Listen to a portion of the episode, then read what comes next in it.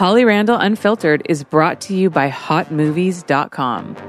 hot movies dot com is a video-on-demand website that offers all of the latest and the greatest adult movies from more than fifty years of adult movie making, including films by me. Go to hot movies dot com slash bonus and enter the promo code HOLLY, H O L L Y, and you'll get twenty free minutes on hot movies dot com. No purchase is necessary. With special exclusive releases every month, you can always see them first at hot movies dot com. Holly Randall Unfiltered is brought to you by Woo four Play Lube. Have you heard of Woo? Woo is the best organic, all-natural, and antibacterial lube I have ever used. It's made of virgin coconut oil, vanilla essence, natural stevia and beeswax, and is totally free of chemicals and preservatives. And unlike most lubes, Woo also smells and tastes great, just like cupcake frosting. I am not kidding you. Seriously, I offer it to the actors on my sets, and we all love it. Woo is simply the best. Silky smooth, all-natural, and tastes like dessert. What more could you want? If you want to enhance your love life or just want a better lube, buy it for yourself or treat that special someone, go to Woo four Play and enter discount code HOLLY and you'll get ten percent off your entire order. That's Woo four Play, W O O F O R P L A Y dot com with the code HOLLY for ten percent off. Get more play with Woo. Hello, listeners. I have a couple things I want to tell you about. First of all, we are still doing the survey, and I would love to have you fill it out. Go to holly randall unfiltered dot com and put in your information. I want to know more about you guys. Also, if you want to join, those who fill out the survey will be eligible for three hundred dollars worth of prizes from Babeland. So why wouldn't you? Secondly, I have a Facebook group, and I would love you to join me there. Go to facebook.com slash groups slash Holly Randall Unfiltered and join the community. And then third, I really want to encourage you guys to go visit my website, holly randall dot com. I work very, very hard on it. I just relaunched it this year. I'm very proud of it, and it could use a little bit of love. So thank you all so much, and on to the show.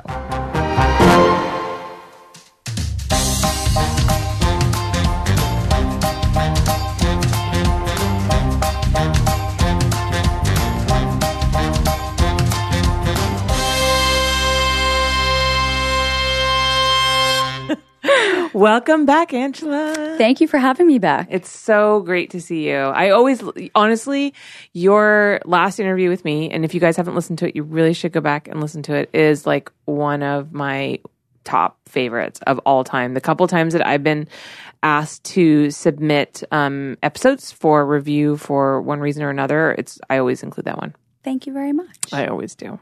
Thank you. So how are you?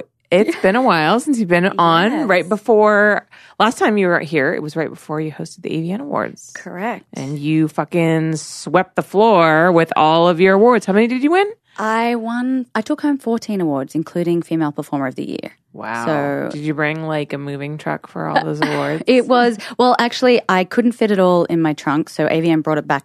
Uh, oh, to, like, to you could have figured out your yeah, because I, well, I had other things. I had my dresses and other things, so I had to go to the A V N offices, and then it filled my trunk. You should have so, known better. You should yeah. have known better to bring like. It'd be actually hilarious if you showed up with like a little like detached like trailer. Oh. You know what I mean? Like oh, this trailer. Is for all my A V N awards that I know I'm going to win.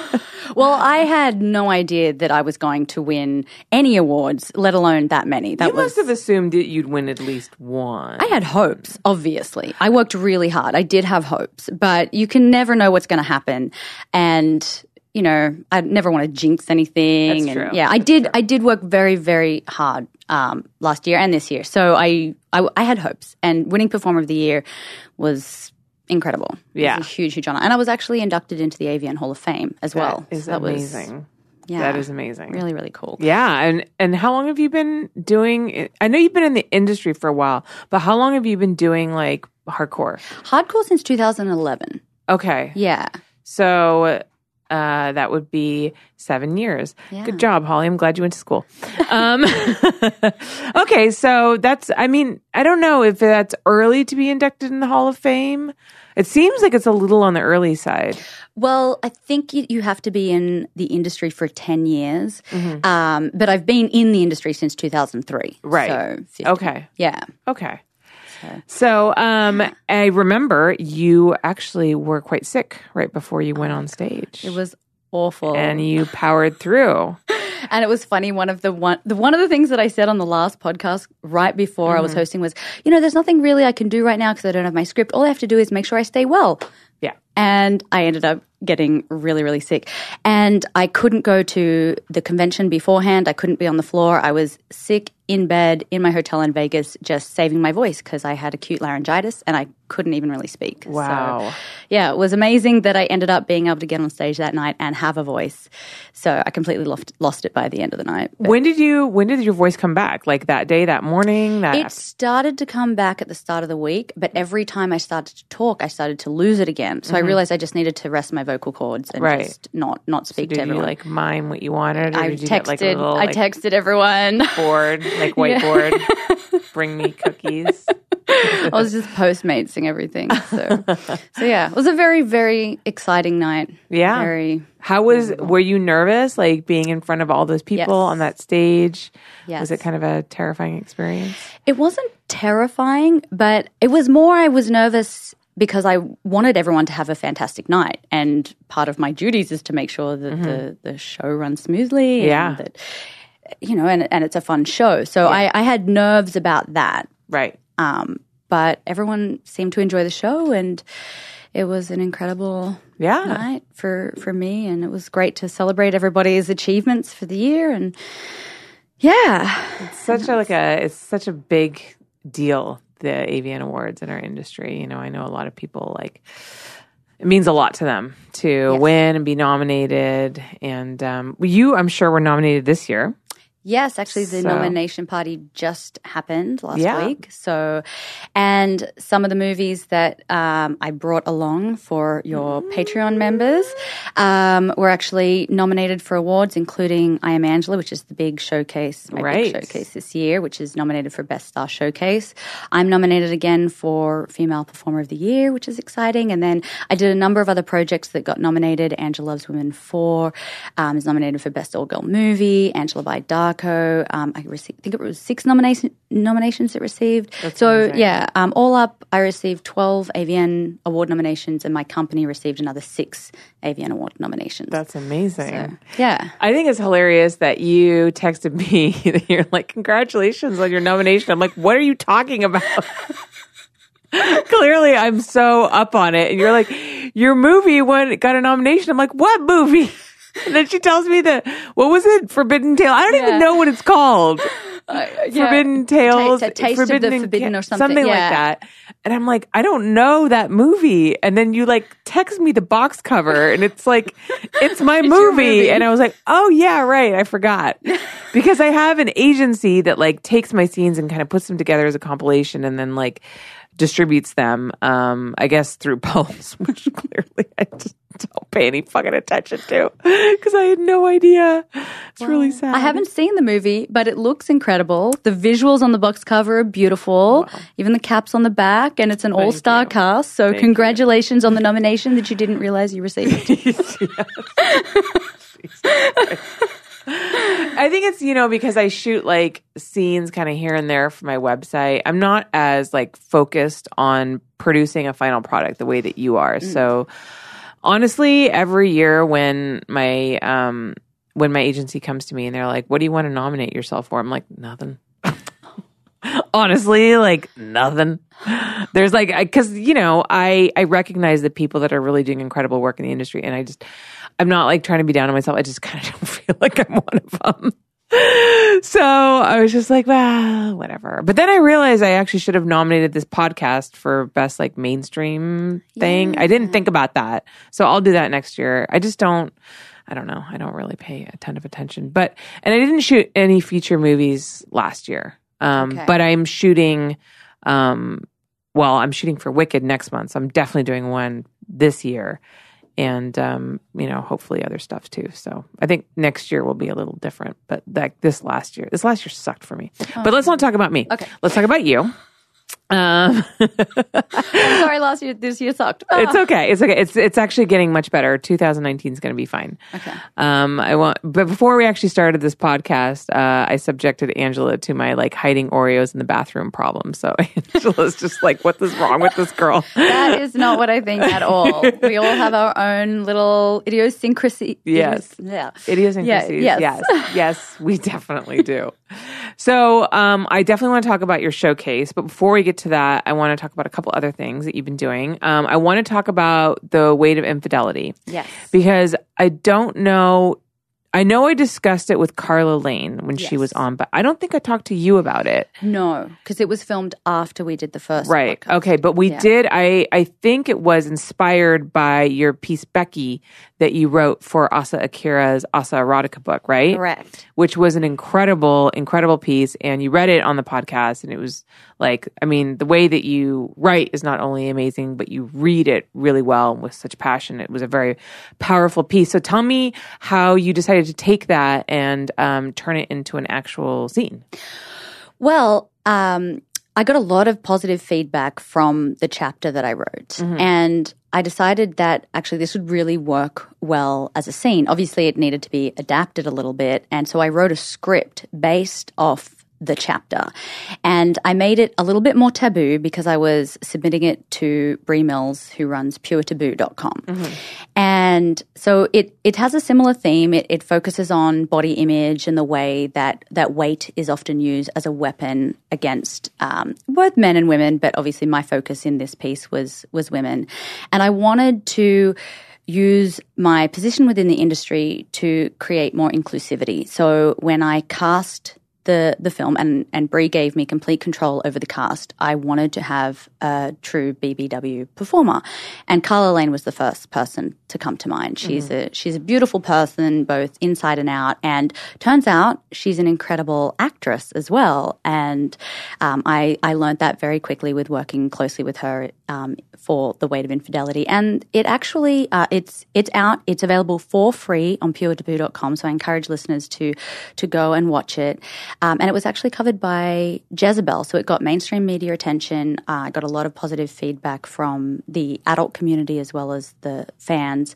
And it was really nice to make uh, a porn featurette that had meaning, you know, that was powerful, that, that looked at topics that are controversial and are not often the subject of adult entertainment.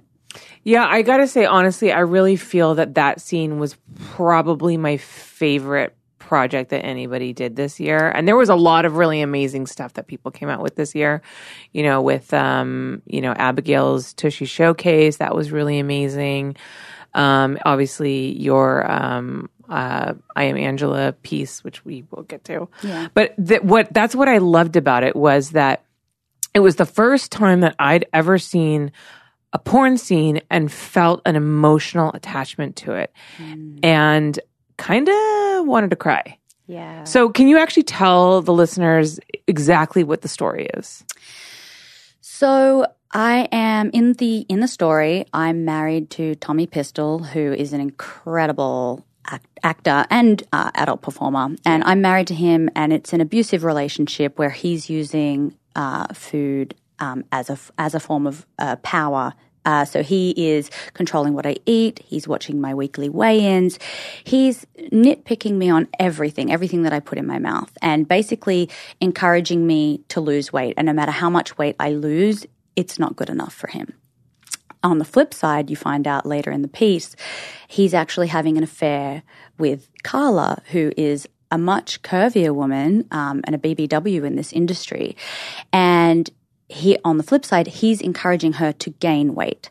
So he is force-feeding her. He is engaging in a fetish called feederism, which I'd like to point out quickly that feederism is not a form of abuse. It can, I mean, obviously in this case, it is being used as a form of abuse, but it is a, a fetish that can be, um, uh, can you can be involved in the fetish in a way that is completely safe and healthy and sensual and sane, but it's, It's yeah. like a, it's almost like a, a spin-off of kind of an S and M. It's like a power exchange kind of situation. Correct. And Carla, um, if you guys want to go back and learn more about that, listen to my podcast with Carla Lane. She explains that whole thing in, in a lot uh, better detail. Yeah, and, and this piece was not supposed to to shame feederism in any way. Mm-hmm. This was, and I don't feel that. Yeah, it did. No, it was clearly he was using it in a it, he he is engaging it in a way that is abusive and mm-hmm. and not consensual. Mm-hmm. Um, and so the the point of it is is that this man is on one hand encouraging his wife to lose weight, and on the other hand encouraging his mistress to gain weight. And so the point is that you know. Um, that weight is a weapon, that that food has power, that um, it's it looks at idealized body image and the way that it can have a negative impact on people's lives. And I won't tell you the, the ending and why it's taboo, but um, that's that's essentially it. And it's it's very it's emotionally charged, but in the end, the women are empowered together. Mm-hmm. They end up taking revenge against Tommy, so it's not pitting women against each other, which I really think is important because mm. a lot of scripts you get is like women fighting or female jealousy, and yeah. you know that's. I don't want to portray that kind of um, negative woman-to-woman interaction. Yeah. So instead of being angry at Carla, obviously I'm angry at. At Tommy, who mm-hmm. is the source of, yeah, yeah, yeah. of the problem, right? Yeah. So, and Tommy's Tommy's obviously standing in for society and mm-hmm. and, and our, our views of beauty and stuff, right? So Tommy did an amazing job because he actually felt, you know, quite uncomfortable about the things that he was saying to me because right. he was, you know, commenting. Um, yes, it's yes we're acting, but he is commenting on, you know. Things that I could perceive as real flaws in my body, you know, mm-hmm. not being thin enough, mm-hmm. um, you know, not being pretty enough, not being disciplined enough. And between takes, he was apologizing to me for the things that he was saying. And, yeah. and I could tell that it was really affecting him emotionally to play this really horrible character. Yeah. And he did an amazing job. Do you feel that personal experience was something that led you to want to create this piece? Like, do mm. you feel... that pressure of, you know, always having to be a certain way, look a certain way, especially because you're in front of the camera. Definitely. Um, I I can say that, you know, I'm in a place where I, I love my curves. Um, I'm very happy with the way that I look physically. But I'm also, as you know, I'm a very critical person. I'm very detail-oriented. So I, could, I always look at myself and think of, oh, I could improve this, I could improve that. And we live in a society that has only recently started to embrace curves and thickness. You know, yeah. Growing up, I definitely thought I was too fat. It's society told me that. My, yes. And, and we even talked, I won't go too far into it because people can go back and listen to our, our first podcast that we did together. But, you know, porn was the first place that I saw my curvy body represented in a positive light, mm. it, in fashion magazines and on television and in movies. Whenever a curvier woman was represented, it was not represented as as, po- as positive. Right. So I definitely grew up thinking that, oh, I need to lose weight, oh, my curves aren't good enough, and it was through working in porn that I realized, oh, you know, there is a market for me. People, not everybody's going to like my body. That's fine. But there is a huge market that, that does love my body. Yeah. yeah. I, th- I find it interesting, um, and I know I've said this before, that, you know, we perceived women to be, to need to look and behave or whatever in a certain way, you know, through media and films. And then like kind of when the internet came along and suddenly media became more controlled by the user because it wasn't just like, you know, when you watch T V, you're pretty much like fed what media thinks they want you to see. And then you're like, oh, that's, that's what's right. That's what I need. But then like when the internet came along and especially social media, it almost, I feel almost like the consumer like ha- got more of a voice and was yes. able to, to choose what they actually liked. And so media started to recognize that and like follow that path. So now that's why I feel like you see in a lot of ads, they're trying to represent, you know, women of different body shapes and sizes and, um, you know, different sexual orientation, all that kind of stuff. I feel like the internet really like kind of pushed all of that forward. Yeah. Um, and just, I don't know, just opened up doors for people to be like, you know what, this is not what I like. This is what I like. And, and I'm, this is acceptable. And I don't know. It, it's just, it's so different because, you know, I'm older, so I was around before the internet came along. And I just, like, things have changed so fast. Yeah. And it's amazing. It's really been a democratization of desire and a democratization yeah. of, you know, uh, of people's body types. You know, we're far, you see far more diversity mm-hmm. even in mainstream media now, yeah. which is fantastic. Yes. Yeah. Yeah. And another thing that I've noticed, um, and, you know, definitely pertaining to what we were just talking about, is how you seem to feel like you have, like, a social responsibility in your content, you know? Like, you're not just trying to produce porn that, you know, is titillating and, and sexual, but, like, there, there's a social conscience behind everything that you do. Yes. So can you maybe talk about that a little bit? Well, I realize that um, I'm in a...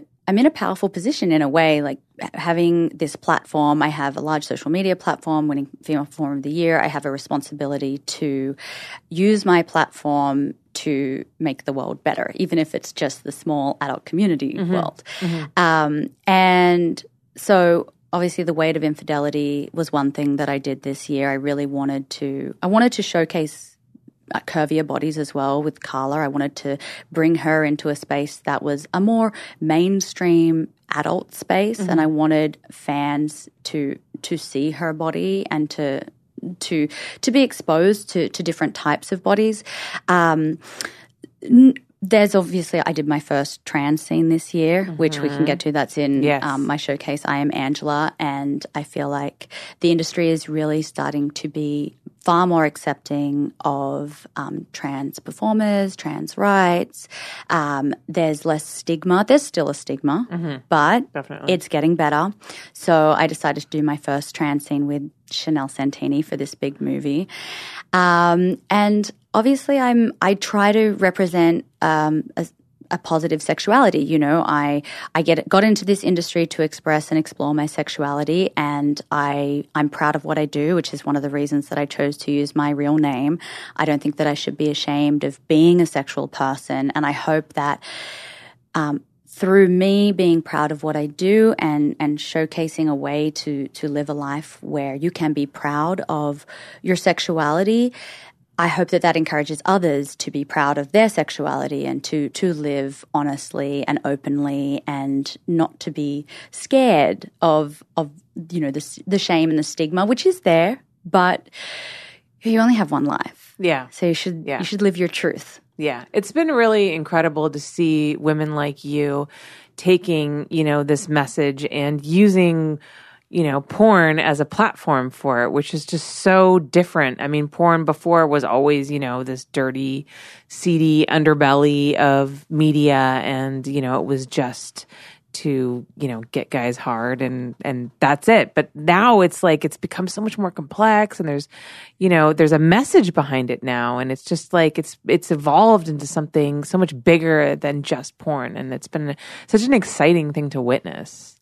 Yeah, and I mean, pretty much everybody watches porn. So mm-hmm. it is actually a very powerful platform. Yes. And it's also powerful because when people are watching porn, they're often masturbating. And when you're yeah. masturbating and you receive messages when you're yes. in that pleasure zone, you know, it, it's a, it's a, you know, it can kind of seep in. And because mm-hmm. it is an intimate, vulnerable time, right? Yes. I mean, people always like, you know, privately, well, not everybody, but yeah. you know what I'm saying? It's like a private moment where you lock your bedroom door and you put on headphones or whatever, you know, your roommates to hear, God forbid, your mom to walk in or something like that. So it is this private, intimate moment. So yeah, I could see how like it is this, this vulnerable time that you could be, you know, giving people not only pleasure, but, you know, I don't want to say like teaching them a morality lesson, but there's like there's almost something to that there. The, the way I see it is more giving them the opportunity to think of, uh, giving the opportunity of to see different ways of being mm-hmm. or different ways of um, exploring their sexuality, different ways of experiencing the world, different ways of interacting with people. So even if it's like, for example, Um, I've had fans that have been following me since two thousand three, fans that, you know, just started following me because they like big breasts, never expecting that I would do a trans scene. Mm-hmm. And now because they followed me through this time, they may have never expected to enjoy watching a trans scene mm-hmm. themselves. But because they're my fan, they've committed to watching the movie, and then suddenly they watch it and, wow, They're yeah. exposed to a different, uh, you know, a different kind of sex that they end up enjoying. You know, mm. I just like, I like that there's this, in that vulnerable space where you're masturbating, you're open to new ideas, and it's in the privacy mostly of your own home. Mm. And so, yeah, I just, I just, I like being exposed to myself. I like being exposed to different ideas and different ways of being, and and um, I hope that my fans do too. Have you had any feedback from any of your fans who've said, you know, before I would have never watched a trans mm-hmm. scene, or I would have never watched a B B W scene or something yes. like that, but then I've watched your, because you were in it, and I've found that maybe that's something I could be into. Yes. I've that, had a lot of feedback like that. That's got to yeah. be kind of an amazing experience yeah. to to feel like you're changing people's minds about what they find sexy yeah. and opening people's, you know, opening these pathways to different, uh, I don't know, kind of different sexual preferences. Yeah, and that's why I feel like I have a responsibility with this platform as well to do something good with it. If I can leave the industry, not that I have any plans on doing so anytime soon. Don't if you I, go. No, no, I'm not going. I'm saying. We I'm saying, need you. But if I can. You make us look good. Please don't leave. But if I can leave knowing that I've I've had a positive impact, right. not just on my life, I've already had an incredibly positive uh Uh, impact on my own life through right. through being part of this amazing community. Mm-hmm. But if I can expand that and have a positive impact on other people's lives, that's incredible to me. Yeah. That's yeah. amazing. Okay, well, we're going to take a really short break. Um, we're going to hear from our sponsors. And then when we come back, we're going to talk about Angela White's showcase, I Am Angela. Yes. Hey, guys. Sorry to interrupt the podcast, but I really want to tell you about this new service I've been using. With my busy schedule, it can be difficult to eat right all the time and get the nutrition I need to work those long days on set. But it's not just me. Did you know that ninety percent of people don't meet their F D A-recommended daily nutritional needs? That's why I started taking Care Of, a monthly subscription vitamin service. They have a quick five-minute online quiz that you fill out, and I was able to answer these in-depth questions about my diet, health goals, and lifestyle choices. I love that it even addressed my issues with energy and sleep. My personalized vitamins were delivered right to my home and neatly organized into little, easy-to-remember packets. If you have a busy, constantly on-the-go lifestyle like I do, it's super convenient. I just slip one into my purse, and I'm set for the day. I've been taking them for about a week now, and I've already noticed a big difference. I don't have any of the digestion issues that have been plaguing me for the last few weeks, and my energy levels are noticeably higher. So visit take care of dot com to get your own personalized Care Of vitamins, conveniently delivered right to your door. And if you enter promo code HOLLY, you'll get twenty-five percent off your first month. That's take care of dot com and save twenty-five percent on your first month with my code HOLLY. Stay healthy and take care of yourself with Care Of. All right, everybody, we are back, and we are going to talk about Angela's new movie, I Am Angela. If you're watching the video, it's right here. And um, I want to talk first about uh, the cover, just because I'm looking straight at it. It's a very modest cover. You're wearing a turtleneck. Yes. You're hiding, like, you know, your two largest assets. So, and you have um, very little makeup on. So is there, a, I know that you do everything deliberately. Yes. There's a reason behind everything that you do. So why shoot this cover in this way? Well, I really wanted the cover to be, I mean, more like classic portraiture mm-hmm. than than than a porn cover. And this movie is really, it's a full-length documentary. Mm-hmm. And this is far more reminiscent of a documentary cover mm-hmm. than than a porn cover. And yeah. this this movie is very humanizing. Mm-hmm. And so by covering up, you know, the body and obviously the boobs and that sexual, overtly sexual nature of my physicality, right. it really forces you to look at my face, and it forces right. you to look into my eyes. Yeah. And I want you to see me as a person here, not just as a sexual being. I mean, I'm, I'm always going to be a sexual being. That's a but core that's a, part of who I am. Yeah, and that's a part of, that's part of really everybody, every mm-hmm, person, mm-hmm. but some people just choose to not acknowledge it. Yeah. And it's a large part of you. Yes, it is. I would say that um, I, I'm always a sexual person, even when we're talking about other aspects that don't seem sexual. I, to, at the core of me is a very, very sexual person, but I don't want to be reduced to my sexuality. Mm-hmm. It it is in everything that I do. Sex mm. drives everything, including yeah. my academic work and my writing and everything. Mm. Cleaning the house, I'm still like, the, you know, the yeah. sex is just a drive for me. But I don't want to be reduced to sexuality. I want I don't want to ever be reduced to my breasts. Right. And so this cover reflects that. I want you to, I and I want you to know by looking at this cover that you're going to learn more about me. Right. We're not just going to focus on my breasts and the way they move. We're not just going to focus on the fact that uh, I have sex with many people in this yeah, movie. Yeah. You're going to learn about me as a right. person, and um, yeah, I think that it, it's successful in that. Yeah. Yeah. And then um, the other cover, which is – these are both Evil Angel films, by the way. Uh, Angela by Darko, uh, very different vibe, um, very spacey, very artsy. You're wearing – a bodysuit that barely covers your boobs, and then you've got all this glitter mm-hmm. all over your arms and all the way up your neck, almost like a turtleneck, and then into your hair. So what was the inspiration behind this? So interesting, you notice I'm kind of both wearing turtlenecks on both covers. Oh, like, yes, yeah. That's true. Well, actually, together, these these form a series for Evil Angel called A Portrait of Angela White. So okay. this is more of the humanizing um, documentary, and this is more of the This is aesthetically driven. Right. So this is, and it's more, so each T sequence for uh, uh, Angela by Darko is visually stunning and really, you know, thought out. It's very, it's, you, did you end up seeing the trailer? The, the, yes. Yeah. I mean, you did some amazing, like your solo tease stuff. Mm. Um, you had the indoor uh, snow machine. Yes. Which was super cool. Mm-hmm. Um, you've always put a lot of focus on your on your tea stuff, yes. which looks really, really great. Well, once we get to the hard, I'm a I'm a very hardcore performer. So once we get to the hardcore sex, the makeup goes. It's yeah. kind of it gets beautifully, just beautifully ugly. Up. Yeah, she just throws her brushes in the air. She's like, "Fuck this shit."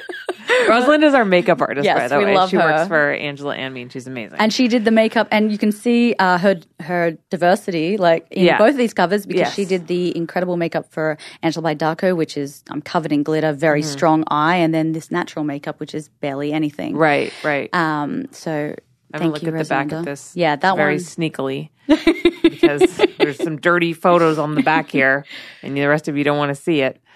That is a lot of dick. Spit? Something? What's yeah. all over you in the silver? Um, that is, is that oil? That is uh, a combination of spit, spunk lube, and uh, squirt. Wow. That was an anal squirt fest.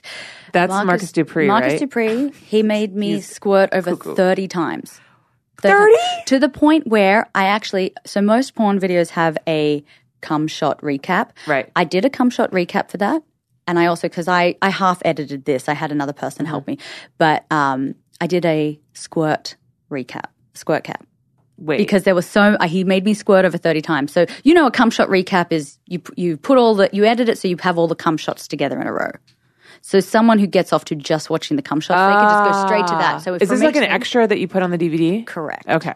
So – I didn't even know this. Yeah. Well, now you you learn something new every day. I know. So there's a, there's a cum shot recap where – you mm-hmm. can see one after the other. And there's a lot of cum shots in this because I have – there's a blow bang. So there's eight guys in that blow yeah. bang. So there's there's eight cum shots there, and then there's a five-guy gangbang. So there's another five cum shots. So you can right. imagine there's a lot of – a lot of cum. Yeah, there's a lot yeah. of cum. Yeah. And then – but there's so much – there's there's even more squirt in that one scene. So wow. I, so I decided to uh, put it all together. So if anyone just wants to see me squirt over and over and over again, basically like a loop, they can watch the – like a boomerang. Yeah, right.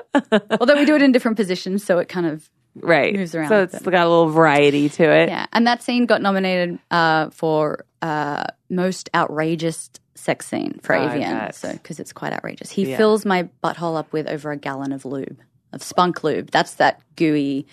Oh, yeah. So it's a certain kind of lube. Yeah, it looks like well, it's called spunk. Right. So it looks like cum. Yeah, yeah. So he fills it. He uses like an enema thing to fill it up, and just then a gallon. That's really I have, big. like, really bad, like, spatial awareness. It's what's like, what's a gallon like, like that? Like, two of these cups? Three of them? Um, it's a I lot. I'm, I'm actually, like, metric system, but I just – I was told ah, it was of course. It was – Johnny was like, we've got a gallon of spunk. I'm like, okay, let's fill it. Let's fill it. So I'm, I know it was a gallon because Johnny Darko told me.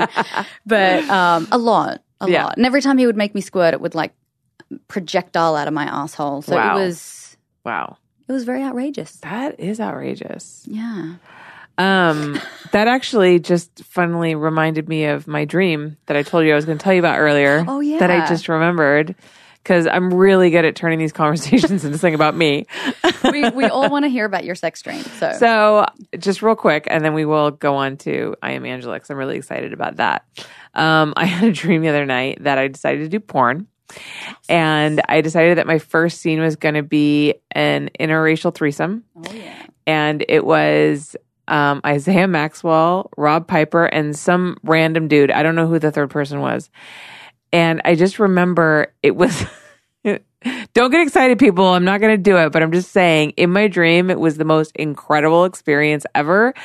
And we shot the scene, and I remember at the end thinking, like, it was way too short. And I wished it had been longer. And it was just, I don't know, it was like their penises were like magical. Did you do a D P? They they are magical, by the way. I've had both of them. I think so. Yeah. I don't remember. I've shot them together in a scene with Lisa Ann, and it was pretty impressive. But um, yeah, that was my dream. And I woke up and I was like, fuck, that was rad. That's your dream. That's my reality. I know, yeah. Right? Sad for me. um, but I live vicariously through you. So I try. Um, okay. So I Am Angela. Yes. There was um, one big first in this movie. Yes. Your first uh, T S scene with yes. Chanel Santini. Yes. Um, so why did you decide to do that for I Am Angela? Because all your other firsts were for your own company. Yes. Um, all my other firsts except for my first boy girl. So my first anal, my first D P, my first gangbang, my first double anal, that's all been for A G W Entertainment, which is my company. Right. So, but you did your first boy girl before you started your company, correct? Correct. Okay. Yeah. So ever since I've had my own company, right. every first has been for you. For me. Right. And obviously it was a big decision to mm-hmm. give it to another company. But my reasoning for that was, well, first of all, this is this is a huge movie, a huge mm-hmm. undertaking, and a very important project. And I decided, I'd already decided that I wanted to do my first trans scene. But I've I've never shot um, a trans scene. I have a lot of experience shooting anal scenes and, and mm-hmm. gangbangs. I, I know what positions to do. I know I know what's required. But um, I didn't know if that was going to be like a whole new, a different experience. And then the other thing was, was when I was speaking to Evil Chris, who directed I Am Angela, when he said there could be a possibility that we could have Joey Silvera direct my first trans scene. And for those of you who don't know who Joey Silvera is, he is a T S porn pioneer. He is a legend in this industry. And he's actually semi-retired, pretty reclusive, doesn't shoot much anymore. So the possibility of having a legend like that shoot my very first uh, trans scene was just incredible for me. And yeah, and, and yes, he did end up uh, directing it, and it was an incredible and beautiful sensual experience. It was, it was funny in the, when you were interviewing him about it and when you were talking about it afterwards, like the direction that he was giving you was very confusing. He was like, pretend it's like a webcam, but it's not. And then uh, he just seemed to kind of be like, just do your own thing and I'll be here and I'll capture it. Yeah, but, I had- yeah, I know you were trying to like get direction out of him. You're like, I don't, what do you want from me? He's he's a very interesting man. Yeah. Yeah, he's he's an enigma. I was his direction was a little confusing, but I just I really wanted to give yeah. him what he wanted. I kind of had I had a number of things that I wanted to have a sensual experience, which is what what I wanted from mm-hmm. the scene. I wanted to be truly connected with Chanel, so I wanted to make sure I got what I wanted. But then I also wanted to make sure Chanel got what she wanted, and I wanted to make sure that Joey got what what he wanted and mm-hmm. Evil Chris. So there were a lot of people's wants and desires. And when he was giving me the direction and it was very confusing, I was like, oh gosh, how am I going to, how am I going to pretend it's like a webcam, but then not? Yeah. But you know what? I ended up deciding I'm just going to make sure I'm truly connected to Chanel. Mm-hmm. And I bet he's going to love that. And yeah. he did. So yeah, it seemed to me, watch, because I've never watched any of his stuff before, um, that he shoots a very intimate kind of scene because you can hear him talking. Mm-hmm. You can hear him kind of commenting on the scene. So it, it, it feels, all, he's almost like puts himself in as like a part of it, you yes. know? Um, and I assume he probably shoots a lot of his stuff like that. Was it just yeah. him filming? It was going to be just him filming. Um, that's, he's kind of reclusive, as I right. said.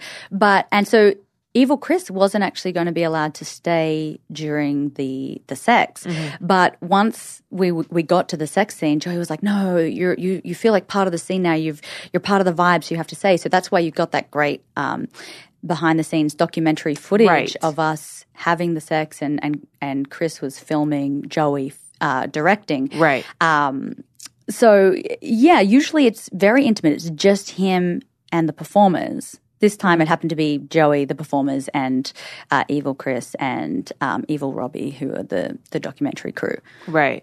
It seems kind of interesting that maybe like what he's after is a very like authentic, intimate experience. So because like, you know, um, Evil Chris was allowed to film it, like you said, because he was there. So like the scenario had unfolded the way it unfolded naturally, and he was there, so he had to stay. Yes. You know, so like it wasn't like this artificial thing that you brought in right. on the side. Like it was literally like what's happening is what's happening, and that's what he's going to capture. Yes. Yes. Interesting. Yeah. So how was Chanel? Amazing. Yeah. Uh, I don't know if you've met Chanel, but she- I, I do. Actually, it's kind of funny. We sat with her at the table for the X-Biz Awards mm-hmm. last year, the year before, and my boyfriend, who's very straight, had no, no idea she was trans and was just like, that girl is so hot. And then she won Trans Performer of the Year and went up to accept her award. And he was like, what? Whoa, what? She's Which dying. I think is, you know, obviously yeah. a great compliment yeah. to her. Like she looks very much, um, I mean, she is She's a woman. A, yeah, yeah. Yeah. She is stunningly beautiful. Mm-hmm. She's in, an incredible performer. She actually, you know, she's into it, and that was that was one of the reasons that I I chose Chanel, because I really want to represent an honest, authentic sexuality on screen. Mm. And you know, with some T S scenes, it's not necessarily a representation of their true sexuality. And by right. that I mean, this was a, a trans lesbian scene, mm-hmm. so I wanted my first, well, I'd like all my trans lesbian scenes to be with trans performers who enjoy having sex with women, mm-hmm. and I had heard that Chanel really loved women, and actually um, in the documentary segment you hear us talking about it, and she says, I love eating pussy. And I was like, perfect. Yeah. Perfect. I'm with someone who wants to be here, who genuinely enjoys fucking women. This is going to be fantastic. Right. And, you know, of course it's it's not that I can't have sex with someone who doesn't want to have sex with a woman. It's just, you know, my whole career has been based upon doing what I like and being and being with other people that that, that want to be there and that, you know, mm-hmm. genuinely want to have sex with each other. Yeah. So Chanel being into women was absolutely perfect. Yeah, because I, I the, now me not knowing all that much about the trans community, because obviously I'm not that very much involved in it. I've never shot it. I don't know too many people um, in that community. But from the few people that I have spoken to, it seems to me that people want to assume because they have a penis, they want to use it and mm-hmm. have sex with somebody else. But that's not the case with everybody. No. Some of them don't really want to use their penis. They, you know, want to be fucked. Mm-hmm. Um, yeah. So I think that that's an interesting and important distinction one needs to make, and not yes. assume that every trans performer likes it the same way. Correct. And I mean, it's it's it's not just trans performers. I mean, there are women in the industry who are, quote, gay for pay, yeah. and, and, and men in the industry that are gay for pay, yeah. and more power to them. But when it's a scene that I'm in, I like to be with people that, you know, it represents a genuine part of their sexuality. That's that's right. what I like. Um, and Chanel uh, loves getting blowjobs. So she she obviously enjoys using her penis in scenes. Right. And that, that made me feel comfortable, because I wanted to be able to engage with her in a way that made her feel sexually desirable, sex, sexually comfortable, right. you know, hot and horny. And it was just the perfect match. Right, right. So um, tell me about the other scenes that you did. Um, let's see. What was the first one? That was the, it's the D P. Well, it's an airtime. Oh, it was three oh guys. yes, yes, yes. It was yes. Steve Holmes, Mick Blue, Marcus Dupree, and um, yes. So it was meant to be an airtight scene, which for those of you who don't know, that means a penis in the vagina, uh, butthole, and mouth. So you're yes. basically... airtight, yeah. And that scene was directed by Johnny Darko. Oh, and just so people know, this I Am Angela showcase, it's a full-length documentary, and it's also it also has four sex scenes directed by four different directors. And each of those directors are A V N Hall of Fame directors. They're legends in this industry. They're all old school Evil Angel directors too, so there's a very old school feel to this movie. Right. So the first scene is directed by Johnny Darko. Um, the second scene is a um, it's a lesbian P O V scene directed by Dana Vespoli. So Dana Vespoli had um, had a line called um, a lesbian anal P O V, I think it was called, um, for Evil Angel, and she's no longer with Evil, but she was willing to come back as a director for this special movie mm-hmm. and this special scene. So that was with her and Joanna Angel, mm-hmm. and then the third scene is the T S scene with Chanel Santini, directed by Joey Silvera. Yeah, and then the fourth scene, which we'll get to, it's crazy. Yeah, um, is with Rocco Siffredi, directed by none other than the owner and founder of Evil Angel, Buttman himself, John Stagliano. Yes. So, but we can we can rewind, go back to the first scene, which is... I know. I feel like we got to talk about the Rocco scene last, because yeah. that's definitely the most intense one. So, um, also, too, I want to get to a little bit about uh, what, you know, because you it, had a couple other people who were interviewed about you, um, Asa Akira, Mark Spiegler.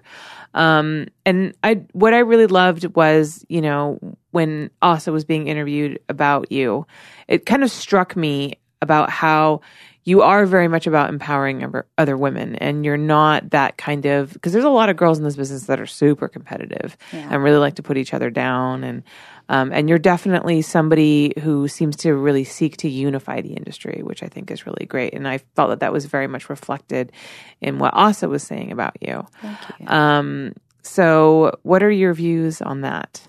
Well, I feel like we really need to be unified. This is we, we need to be part of a community, and we're already so maligned and hated by the outside world. Mm-hmm. Well, not not all aspects, but you know, there's so much shame in our yeah. society when it comes to sex.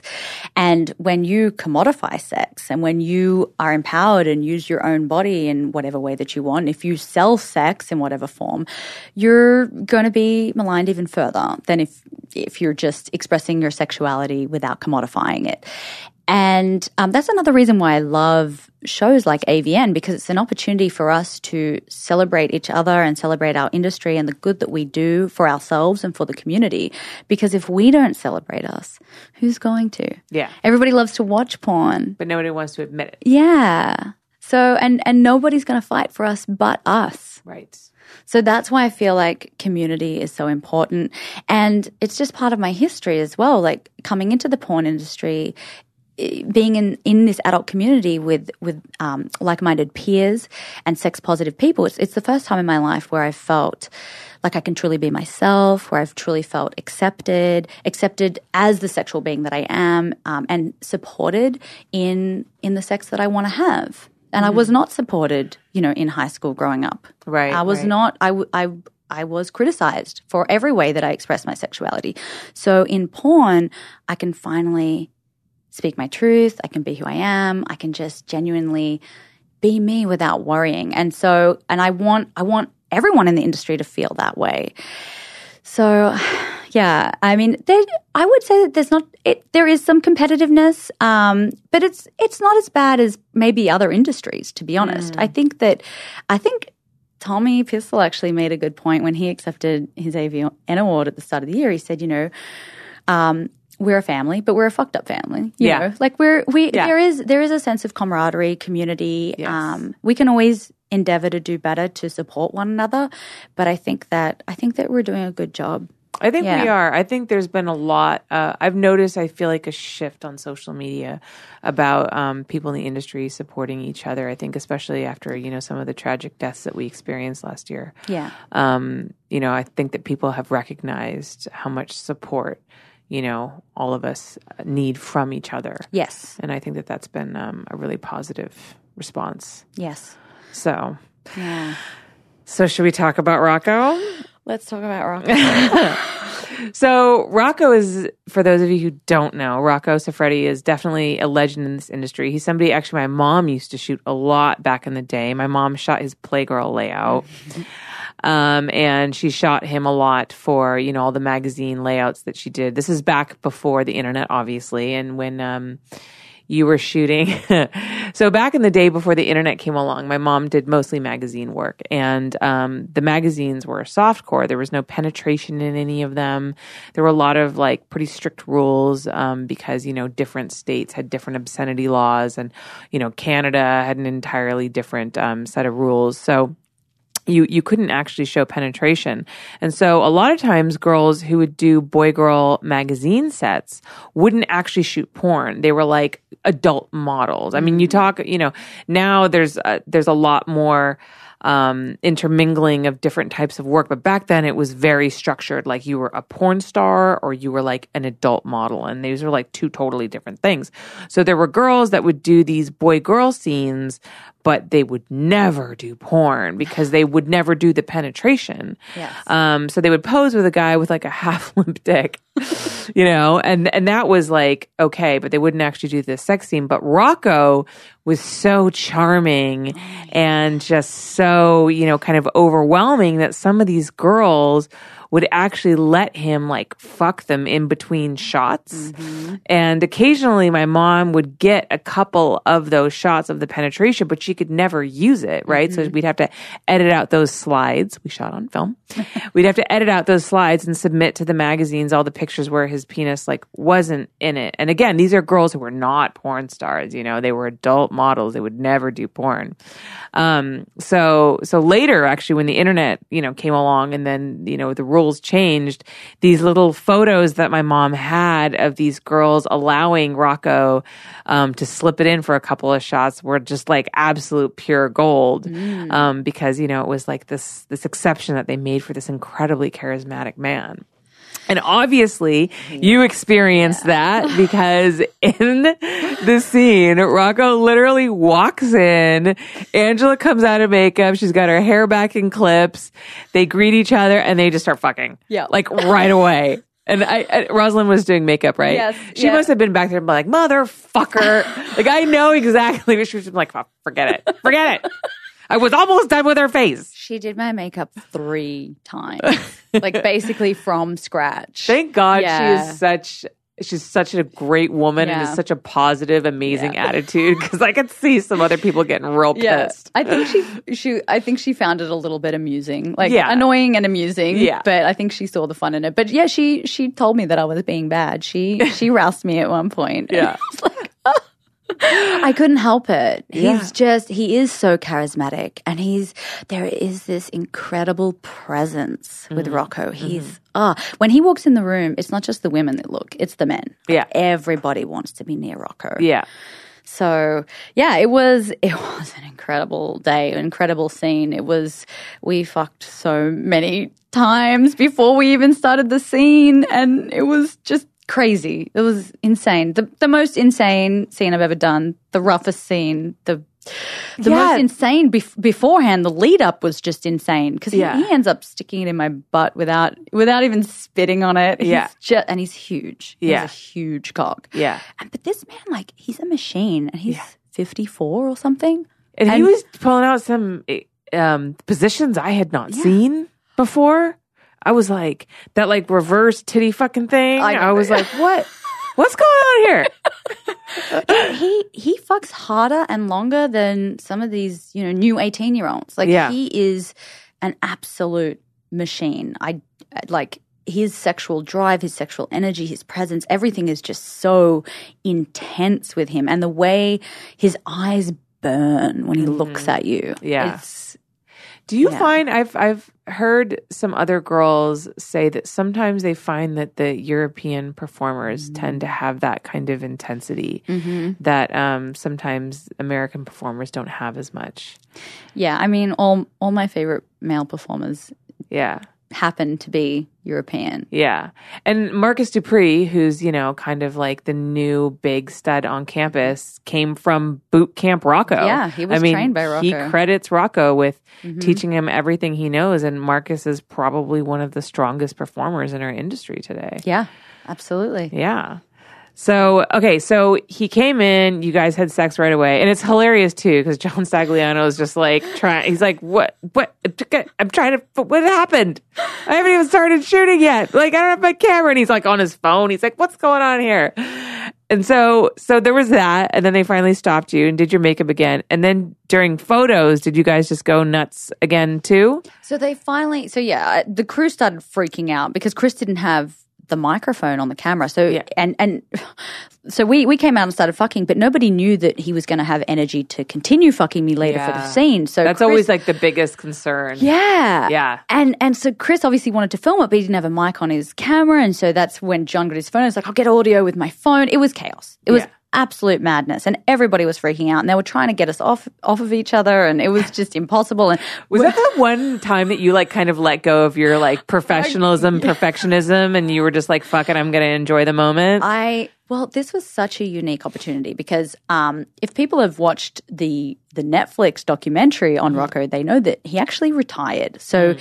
he is back shooting a, some scenes now, but he he – He planned on retiring. He did a whole Netflix documentary about his retirement. Came I didn't over. realize that was on Netflix. Yes. I've seen the trailer for it, but I didn't realize yeah. it was on Netflix. Definitely recommend you watching it. It's it's incredible, and it definitely gives you a sort an insight into his mind mm. and you know his sexuality and some it's somewhat tormented sexuality. It's very very interesting. I can imagine. I mean, when you've got that kind of strong sexuality and it's been such a huge driving part of your life, it's.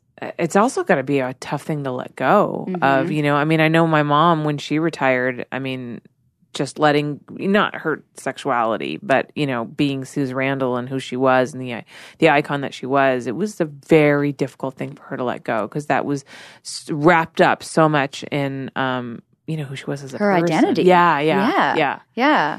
Well, Rocco clearly, I mean, he tried to retire. He's back shooting some movies in um, in Budapest, mm-hmm. but he had not been back to America to, to shoot. Mm-hmm. And this is a very unique opportunity because Rocco has never flown to America just to shoot one scene with one girl. Right, He's right. come over and shoot a bunch of movies, right. but this was crazy. He even says in the documentary, I, you know, I thought it was a, in his sexy accent. Yeah. I thought it was a crazy idea to come yeah. over and shoot with one girl yeah. for one scene, for right. one movie. Yeah. And so this was such a unique opportunity that when our chemistry was like crazy straight off the bat, I was like, you know what, I, I'm just going to go with this. I, yeah. don't care. I don't care. Were you nervous going into it that like maybe you wouldn't have that or something? I mean, he flew out all the way to shoot this scene. Like, what? I mean, what was going through your head? There, that's felt like, there was a lot of pressure. You yeah, know, I felt like there was a lot of. I didn't. I didn't think there would be no chemistry because I did. I had actually met him at A V N. So at a, that was the first time we went yeah. at A V N this year, and it was like five minutes that we saw each other. But even then, I felt the connection immediately. Right, the way right. he looked at me, the way we felt, there was like this. Mm-hmm. There was so much tension between us, and so and I think that that is probably the reason that he agreed to come out here. I know he he mentions in the documentary that you know the wins that I got at A V N and the way people talked about me, but that. That moment when we met at A V N on the floor and we just connected so quickly, I just knew that there would be chemistry. But still, there's a lot of pressure to, to, to have someone fly across the globe just mm-hmm. to fuck you. Yeah. It's like, wow, you better make it good. Yeah, yeah, I can imagine. Yeah. But I feel like um, there's a lot of pressure on him too. I don't know, Asa said this to me. I'm not sure if it made it. I can't remember if it made it into the documentary, but she said, imagine, you know, you're – everybody thinks that you're responsible, in Rocco's case, of, of giving women the best sexual experience of your mm-hmm. life, of their life. So imagine having that pressure on you, like I'm the man, yeah. that this girl, this woman is expecting me to fuck her in a way that she will never forget. And he yeah. always has that hanging over his head. So I think that we both, both probably felt the pressure to make sure this this yeah. was incredible. Yeah. Um, but at the same time, you can't worry about it because when you start worrying when it comes to sex, you clam up. You're not yourself. Mm-hmm. Your your nerves get get the better of you. So I was continuously trying to just relax, be myself. I knew he wanted he wanted to come to fuck me because of who I am. So I right. needed to just you kind of had to tell be myself. That. Yeah, yeah, just be myself. Yeah. So, so. overall. Um, Were you, I'm assuming you were happy with the way that I Am Angela came out? Yes. Incredible. Incredible. This was – it was such a unique project and such an incredible project to be part of. And the thing that I'm most proud of with this movie is that it's really, truly humanizing. And not just from me. It's of the whole community of like the um, – there's interviews with all the directors, um, with um, – all the performers that are involved, and you really see a human side to the industry, and, and you see us as full beings. You see what goes on uh, before a shoot actually happens. You see the negotiation. You see me getting tested. You really learn about the industry, and I think that it gives fans um, a look at me and who I am more so than any any other project that I've ever done. I, yeah, you know, I, I noticed that when I was watching it, how, you know, I mean, we work so hard in porn to create this fantasy, mm. right? Which is fine. I mean, that's what it's there for. But sometimes I feel like viewers, not sometimes, a lot of the times I feel like viewers get a really, just a wrong idea about what it's really like in the porn yeah. industry, you know, like what these people are really like, what um, the the process before we shoot a scene is like. And yes. I think it's so, I think it was really great to give people that insider's perspective to see the, dis, you know, discussing consent and, you know, the care to know what the other performer liked to do, didn't like, um, the testing, you know, the, the, and just the whole setup. And like you said, humanizing the people behind the industry. And I think, you know, it also helped that you chose, um, you know, very well-spoken, eloquent people to, you know, talk about it. And, um, yeah, it just came off, uh, I don't know. It, it. I mean, obviously, I had nothing to do with it, but watching it, it made me feel proud of this yes. industry. Thank you. You know, and that's why I just think you're such a great example. And I, I know I've said this a million times, but um, it's people like you that really, I think, are helping to push porn into um, a new era. You know, and really like showing Thank everybody you. like it's it's not what people think it is. You know, yes. so I just think that that projects like this are really important. Thank you. That means a lot. Um, to hear you say that, thank you very much. Yeah, and I, I hope, hope fans, I hope fans enjoy it, and and like you said, they they see things in this movie that, you know, maybe is important for them to see. For example, they see the the affection that Rocco has for me after, like we do an incredibly rough scene, yeah. but then you see afterwards we we hug and there's an affection. Yeah. You see like the way that I, I interact with with Steve Holmes and Marcus Dupree and Mick Blue, and yeah, like. In a few minutes, they're going to be sticking two dicks in my butthole. But you see, there's a there's a love and care and affection mm-hmm. between a, between performers. Yeah, and yeah, I, I want I want viewers to know that. I want viewers to know that this is an incredible, safe environment to explore your sexuality. And and yeah, I really encourage fans to to buy and watch the movie. Um, and most importantly, to buy it, to buy it, support. Yeah. Yes, your favorite please. Stars. Pay Thank for your you. porn, people. It's worth it. Yes. It's worth it. I think yeah. it definitely is. Yeah. There's a lot of porn out there that I'll admit is not worth paying for. Well, this is like um, four, four and a half hours. So yeah. you've got, there's a lot of, lot of content, yes. a lot of interesting things. And you put watch. a lot of work into it. I know that you edited it as well. Not this one. So um, Angela by Darko, I edited some. Okay. This was actually Ricky, so shout out to Ricky. Oh, okay. Yeah, I, hel- I, I, I helped in other ways, but the editing is really, the credit goes to, to Ricky. Okay. Yeah. Okay, good to know. Because I do know that you edit a lot of your stuff. Yes, yes. Which I just can't bring myself to do. I can't bring myself to teach myself to edit. I just can't. Like once I've shot the scene, I don't want to ever see it again. Then, then I advise that you don't, because you yeah. you want this to be a creative endeavor for you, and if you're you don't want to do something that makes you feel ugh, yeah. I just feel like though if I edited my own stuff, it would make me a much better shooter, mm. but I just don't want to. So why don't you just sit with your editor for a couple of scenes? Because then yeah. you'll know. You'll yeah. you'll understand. You'll see the things that are frustrating him and what you could do better. And yeah. you don't have to edit. You just sit with him for a couple of couple of hours and done. Good advice. Yeah. Well, thank you so much for coming on, Angela. It's always such a pleasure to see you. Thank you um, for having me back. We are going to do a second little uh, Ask Angela fan portion, which will be available only on my Patreon. So you can go to patreon.com slash Holly Randall Unfiltered to um, watch that video. But until then, can you tell everybody where they can find you on social media? So you can find me on Twitter at Angela White, on Instagram at The Angela White, and angela white dot com is your hub for all things Angela White. Perfect. yeah. And you can find me at Holly Randall on Instagram and on Twitter, and then obviously my Patreon, which I just mentioned, patreon.com slash Holly Randall Unfiltered. Thank you guys so much for listening. Angela, thank you so much for coming on. Thank you very much. And we'll see you guys next week. I just want to thank you guys for listening. Um, you being here means everything. But what would mean even more to me is if you would go on iTunes, rate and review this podcast, and share it with a friend. If you know somebody that's fascinated by the adult industry but doesn't know anything about it, or is really into a certain performer or guest that I have on the show, tell them about it, because, you know, podcasts really grow by word of mouth, and your recommendation means a lot to me. What also means a lot to me is your money, because this does cost me money to produce.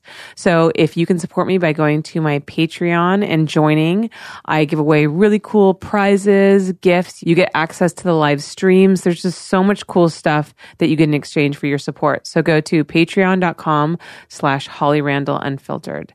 Next week, I'm going to have a really important episode that you guys do not want to miss. I'm going to have Eric Paul Loya, the executive director of the F S C, that's the Free Speech Coalition, here in the studio. And we're going to cover a range of very important topics to the adult industry. And he's going to educate me on a lot of things that I don't really understand about um, some of the significant parts of our industry, like testing, um, the politics, all that kind of stuff. So it's going to be a learning experience for all of us. So make sure that you tune in next week to Holly Randall Unfiltered.